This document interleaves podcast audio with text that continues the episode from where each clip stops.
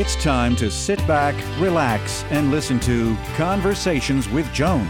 Conversations with Joan will inspire, motivate, and empower you. Live your best life now.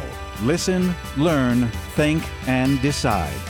And now, here's your host, Joan Herrmann. Welcome to Change Your Attitude, Change Your Life's Conversations with Joan. I'm Joan Herrmann. Thanks for tuning in. Conversations with Joan focuses on topics that are important to your life, from health and wellness to professional development to personal well being. Change makers join me to share their insights, tips, and strategies so you can thrive and live your best life now. Thank you for taking time for yourself, and thank you for letting us be a part of your life. Now, let's start talking. It's not easy to build and maintain a healthy, loving relationship. Sometimes it may feel impossible, but according to today's guest, Dr. Catherine Ford, while it is no small feat, it is possible. Dr. Ford joins us to discuss how we can create a successful relationship. Dr. Ford's been practicing psychotherapy in private practice for more than 20 years. She received her MD from Brown University Medical School and completed her psychiatry residency at the Stanford School of Medicine. Welcome, Dr. Ford. Thank you so much for joining us. Thank you, Joan. It's good to be talking to you. So, Catherine, what is it that is happening with our relationships today? What are the trends showing us? Well, as everyone knows, the, the biggest recent trend is uh, people's attempts to adjust to COVID and uh, the, the changes in their life around that. And uh, that has varied depending on whether you're in a constant relationship that with someone that you live with all the time or whether you were in a phase of your life where a lot of your relationships happened outside of your own home and therefore were more restricted in certain ways.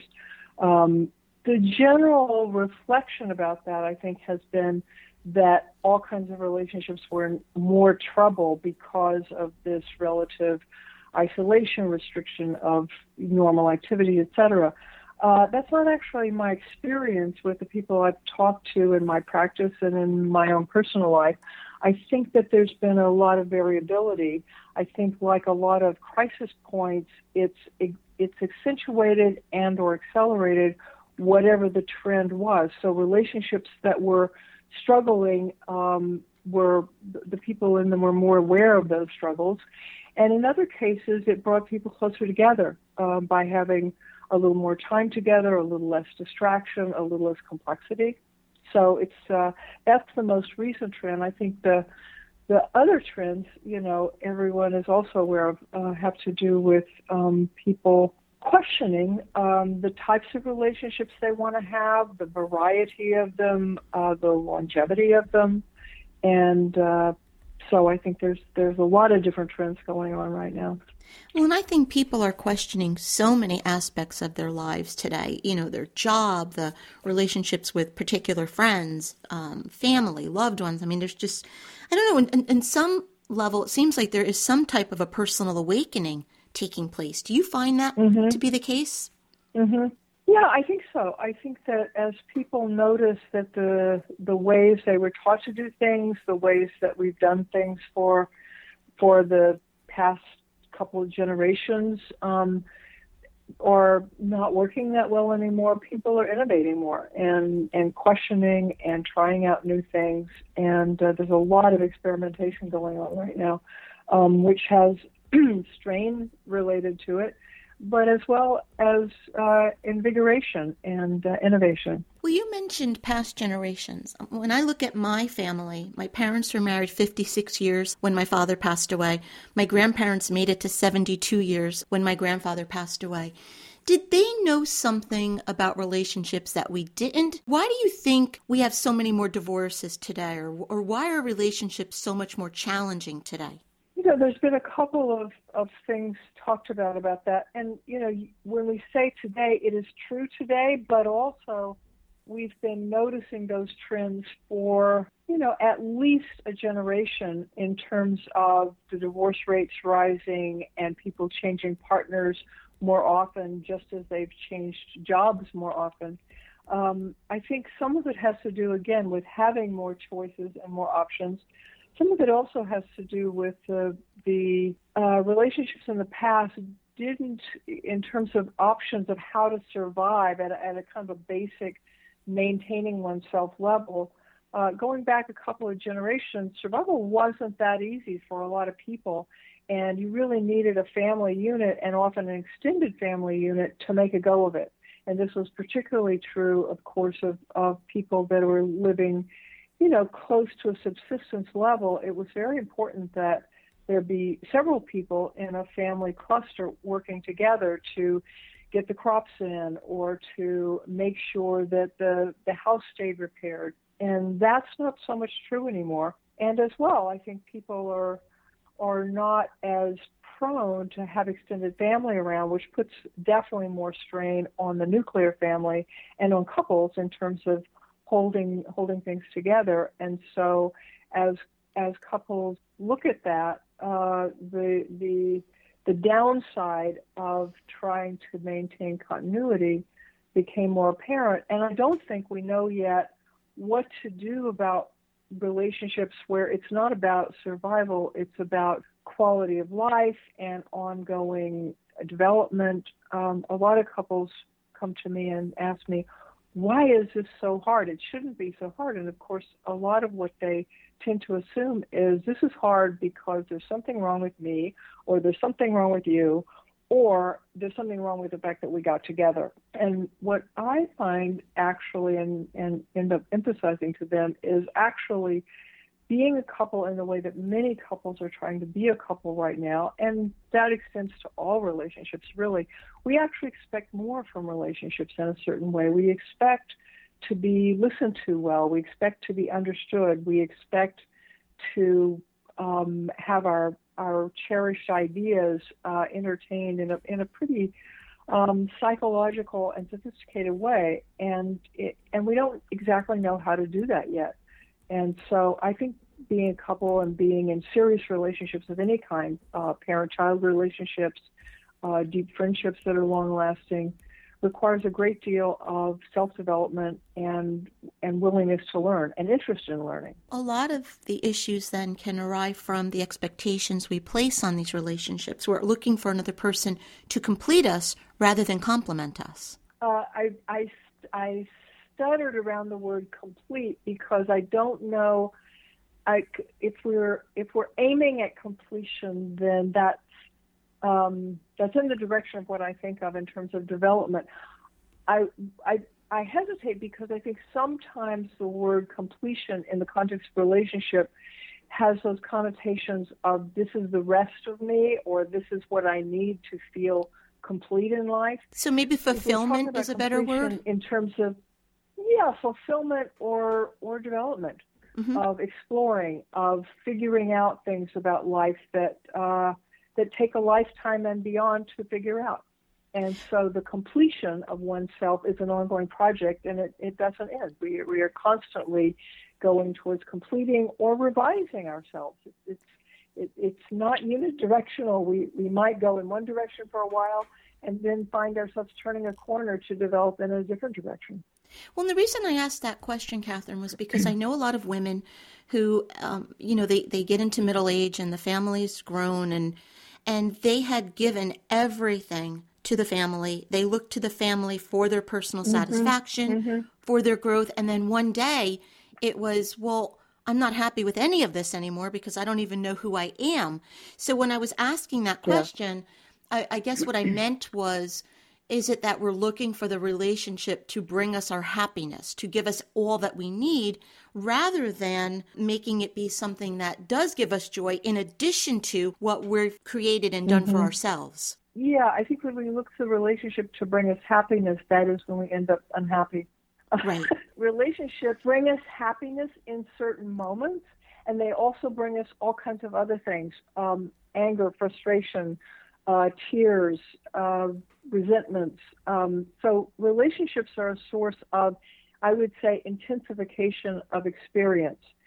And what relationships really bring us is an opportunity to explore and to learn more. And the and what we're exploring and learning more about is ourselves. And so the the the looking for happiness happens best as we start to understand our own um, personhood and how to deploy that in life, especially in relationships, so that we feel good. And in relationships, generally speaking, when we're when we're talking about happiness or or what we want in relationships, we're talking about wanting as as much as possible of those moments of feeling solidly connected, openly connected, and safely connected. And people are constantly with each other trying to optimize for the connection safety thing. Uh, we don't like feeling connected when it feels unsafe, and we also don't like feeling not connected. And so people have different amounts of connection they want, and they certainly have different kinds of relationships that they want to to fulfill those connections. But by and large, human beings are are very well equipped and kind of um, designed to connect to each other. And on the other hand, we're also very well designed to have um, almost like a startle or, or safety response when when we feel like the other person is acting more like a foe than a friend. Mm-hmm. And so it's a tricky thing to kind of navigate this territory of how to get the right connection without triggering each other into this defensive, uh, frightened posture that we go into when we feel like the other person is beginning to behave um, in a not so friendly way. When a relationship has been broken due to something big, like an affair or some other type of betrayal, can it be saved? Yes, uh, but you're asking the right question, and it's kind of a big question that comes up a lot. Um, it can, and it's not easy. So, so partly whether or not that relationship will survive that that particular trauma, and and affairs are definitely traumatic to relationships uh, depends on a lot of things, and partly it depends on the each individual's interest in getting past that trauma. Um, it will take a while. It'll take probably longer than you want it to take, and it'll take a lot more work. And and again, it's an intensification of the learning about yourself and about how you're going to connect to this person, including the fact that now you've introduced something that uh, in terms of that connection safety quotient, now you've really amplified the moments um, and the intensity of the moments where you feel that you're not safe. Uh, you've you've you've messed with a certain territory of safety, and so winning that back is going to take not only a lot of hard work, but also a lot of courage and often some extra knowledge that you didn't have before about how do you repair something that large? And repair in relationships is, is maybe the most important thing because if we're trying to be safe by making sure that we never make any mistakes, by making sure that we never get hurt, um, people often say, I don't want to be hurt again. And that's kind of a non starter for any relationship. Relationships, being what they are, involve injuring each other and hurting each other. And the goal of trying not to do that and trying to be perfect and not make mistakes is, is, is, a, is unrealistic. Um, what we need instead is to know how to repair injuries. And of course, the injuries of an affair are an especially large case of that. And how do you navigate a relationship when you have different styles of handling conflict. For example, one person likes to deal with the conflict head on, discuss it, work through it. Mm-hmm. The other person runs away and can't face things and just kind of denies that there's even a problem. How do you navigate something mm-hmm. like that? Yeah, that comes up a lot. Um, and, and what you've said already is an important part of dealing with it is to understand that that you're going to have different styles of dealing with difficulties. Um, and this comes up with difficult moments in the relationship. It also happens when something external to the relationship happens. For instance, um, the the lockdown that we experienced at the beginning of the the COVID uh, pandemic crisis. Uh, people have very different styles of reacting to strain, whether it's inside the relationship or outside. So the beginning point is knowing that that's true, knowing that there's there's no right or wrong about that, that some people prefer, for example, uh, when there's a there's a problem, they'd like to go off and think about it for a while by themselves before talking about it, and that feels more comfortable and more productive to them. And other people um, do their best thinking while they're talking, and they kind of think out loud, and so they need contact and conversation in order to figure out how they feel about things. And so part of it is simply understanding that these differences are going to happen and that if you're in a serious relationship, what you're trying to do is optimize for what's good for the relationship as well as what's good for each of you. And so you're trying to figure out what do we each need, and also, since what we each need is to be connected, how do we best do that in this particular partnership? But knowing that that's the goal, but what you can't, what you can't afford if you're in a serious relationship is to disregard the importance of the connection to each of you. It's tempting to do that, and connecting becomes too hard. Um, a lot of us, you know, the style is just to want to turn our backs and say, "I don't need that." Uh, but in fact, it's, it's rare, the rare individual that doesn't need that connection with a few special people in their life. And so, working together as a team so that you're optimizing for what do you each need in order to be connected um, is kind of what what the project becomes. This would pertain to a love relationship, but also any type of friendship as well. And, and I guess the, the point yes. there is the understanding because when you are the type of person who likes to talk things through and the other person avoids, it's very easy to feel like the other person doesn't care. Yes, exactly. Exactly.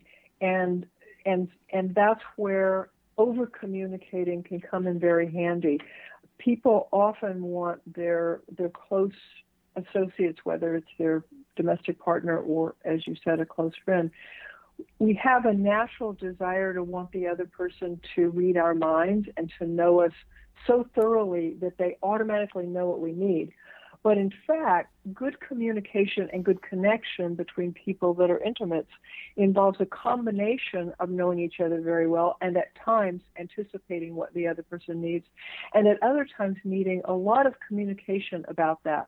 And especially if there's extra strain or extra crisis, um, assuming that the other person should just know that you need time alone is maybe not going to work out the best. Um, probably better, especially if the other person seems to be getting agitated about that, is to take time to explain. Look, I get that uh, that you're feeling anxious right now. I'm feeling anxious also. Um, I would like to talk to you. I think I'm going to need a little time by myself to kind of figure out where I am. I'll get back to you. And so you give a lot of communication about what's going on, why you're pulling away, because while we respond very strongly to each other's nonverbal communications, they're not very articulate. And that's where the thing comes in of mind reading. If you know somebody pretty well, you do a better job of guessing what a nonverbal communication, like the other person disappearing for a few days, might mean.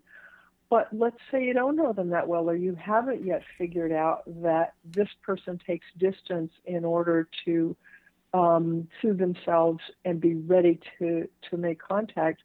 Uh, some explicit conversation about that before you before you go away for your two or three days of alone time can be awfully helpful. And so we've been talking about some of the problems in relationships, but Catherine, what are some of the things that we can do to create a loving, lasting union, whether it be with a friend or a loved one? That's that's a really good question, and and I I love that question because too often we think in terms of relationships as the whole thing is about solving the problems, and in fact, um, we don't get very far solving problems um, because the relationship most of all needs to keep growing and explore, be a place of exploration and risk taking. So what can we do that that builds that and builds the strength of the relationship? Um, I talk a lot with people about uh, paying attention to the amount of openness.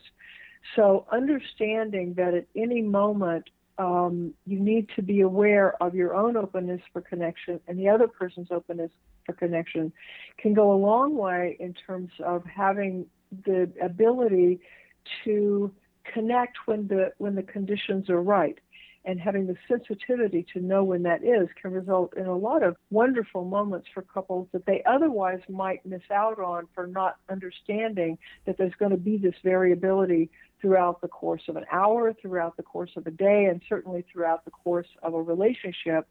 There's a variability for connection and knowing sort of when to when to stop on red and go on green uh, makes a big difference in terms of having the good times.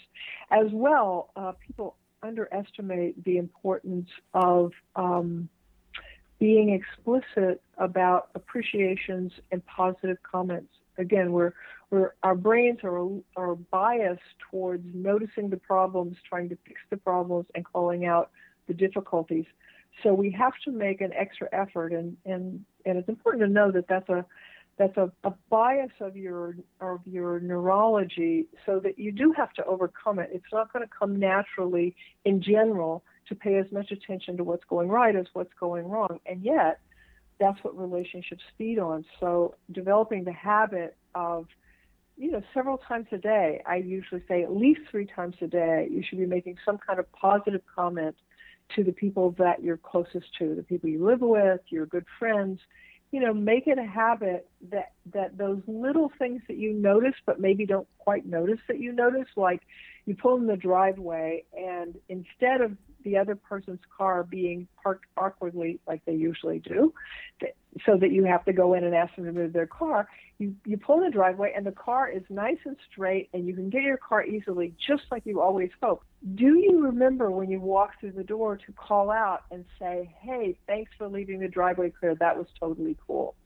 And it can feel so good to be acknowledged for the extra effort that it takes to do this combining of households, of emotional moments, and all the little the little moments that you notice something cool about this other person. Um, whether it's a compliment, gee, I like the way you cooked the lasagna tonight, that was delicious, or thanks for parking your car straight, or you know, thanks for remembering to pick up the dry cleaning, even something that minor. Um, we like we like to know that these extra efforts that we're going to to make life good for other people um, are helping and are being noticed and, and make a difference. And so that they're nurturing that ability to feel good about what you're contributing to each other's lives is really important. Catherine, how important is it to an intimate bond to know that someone else has your back? Like that feeling of being, you know, this is the person I can count on to always stand with me and protect me. Is that important? Mm, mm, mm. Um, I'm loving your questions, Joan. It's clear that you've you've thought a lot about relationships um, because you're you're asking, I think, the things that are both the most important and the most on people's minds. Um, that that having your back feeling is I don't know maybe that maybe that's the most important thing we should we should mention today um, it relates to when people say, well, how do you know that it's love? What is love anyway? And of course, that's a, a burning question forever. And my way of relating to what is love is exactly that. Love is when you you hold the other person's needs and interests and feelings in the same way that you hold your own and so when you're trying to problem solve for a particular situation, let's take something mundane like you're trying to figure out where to go for your vacation. Mundane, though I assure you, many many um, tense moments have happened between couples and families about that exact question. Um, do you do you hold it as important that the person that you're going on vacation with loves to go to the mountains and that's where they feel the most refreshed do you hold that as importantly as you hold the fact that actually that's not true for you and you really need to get to the beach? Um, and do you hold those two things equally so that when you're in the process of figuring out how to go forward, you're not just solving for your own needs, you're solving for the other person's needs. And of course, if they're doing the same, then that kind of mutuality is what is what really works and is what I mean when I say it's important to to put the relationship first. What I really mean is what nurtures relationships is when you're mutually holding each other's needs and so that it's not a tug of war with in a in a relationship of adversaries you have two people squared off kind of um, in a power struggle over whose needs are going to get met and you don't want to find yourself in an adversarial position with people you're close to and that you want to feel connected to. You want to feel like we're both we're both looking after each other, and that's the you've got my back feeling. And I think, you know, as you were speaking, I, I, was thinking about when you're in a relationship, and I know for myself, that's probably one of the most important things for me to feel loved is that I know someone's standing by my side going through life together Mm-hmm. with me. And, you know, right or wrong, Mm-hmm. it- it's like you want that person. You've seen those jokes where, you know, your best friend will go to prison with you, you know, like whether it's right or Right. wrong, you want to know that there's somebody who's just taking on life with you and getting rid of anyone who would hurt you. Yes, exactly. And and who and by the way, uh, a corollary to that, it's kind of important, is that holding the other person's interests equal to your own is not the same thing as um, as constantly being self-sacrificing. Sometimes people think that what a relationship needs and benefits by is for them to be unselfish, for them constantly to be featuring the other person's needs and priorities. And actually, that's not what a relationship needs because what it really needs is for you to figure out is this a moment where the relationship and both of us will benefit if I do that? And sometimes it is. And at other times, the relationship is going to benefit by you kind of insisting that both of you look at what you need. And so it's not the same thing as being self sacrificing. It's more a matter of taking on something more complicated than self sacrificing in a certain way simplifies things. You just constantly go for, I'll give up what I want. More complicated is to figure out a sort of calculus of, well, I want to need this right now. You want to need something kind of different. In going forward, how can we minimize what we have to give up as a as a team, as a as a partnership, and maximize the benefits? And that's a little bit more complicated, but but much more beneficial. Catherine, thank you so much for joining us today. You know, we all want to give love and we want to feel loved, and I'm so happy that you were here to just give us some tips and strategies to help us build and maintain strong and loving relationships. If our listeners would like to get more information about Catherine and her work, you can visit catherinefordmd.com. Again, Catherine, thank you so much for joining us. Thank you, Joan. It's been a pleasure to talk about relationships. Thank you for joining us. I hope you found the show informative. At Change Your Attitude, Change Your Life, we believe that knowledge is power. Take what you've learned, apply it, and live your best life now. Remember that the information provided is the opinion of our guest and should never replace the advice of a professional who knows your personal situation. If you'd like more information, visit our website, cyacyl.com. That stands for Change Your Attitude, Change Your Life. While on our site, listen to past shows on demand, read the digital magazine, sign up for our mailing list, and be sure to follow the show on social media. Until next time, this is Joan Herrmann. Thanks for tuning in.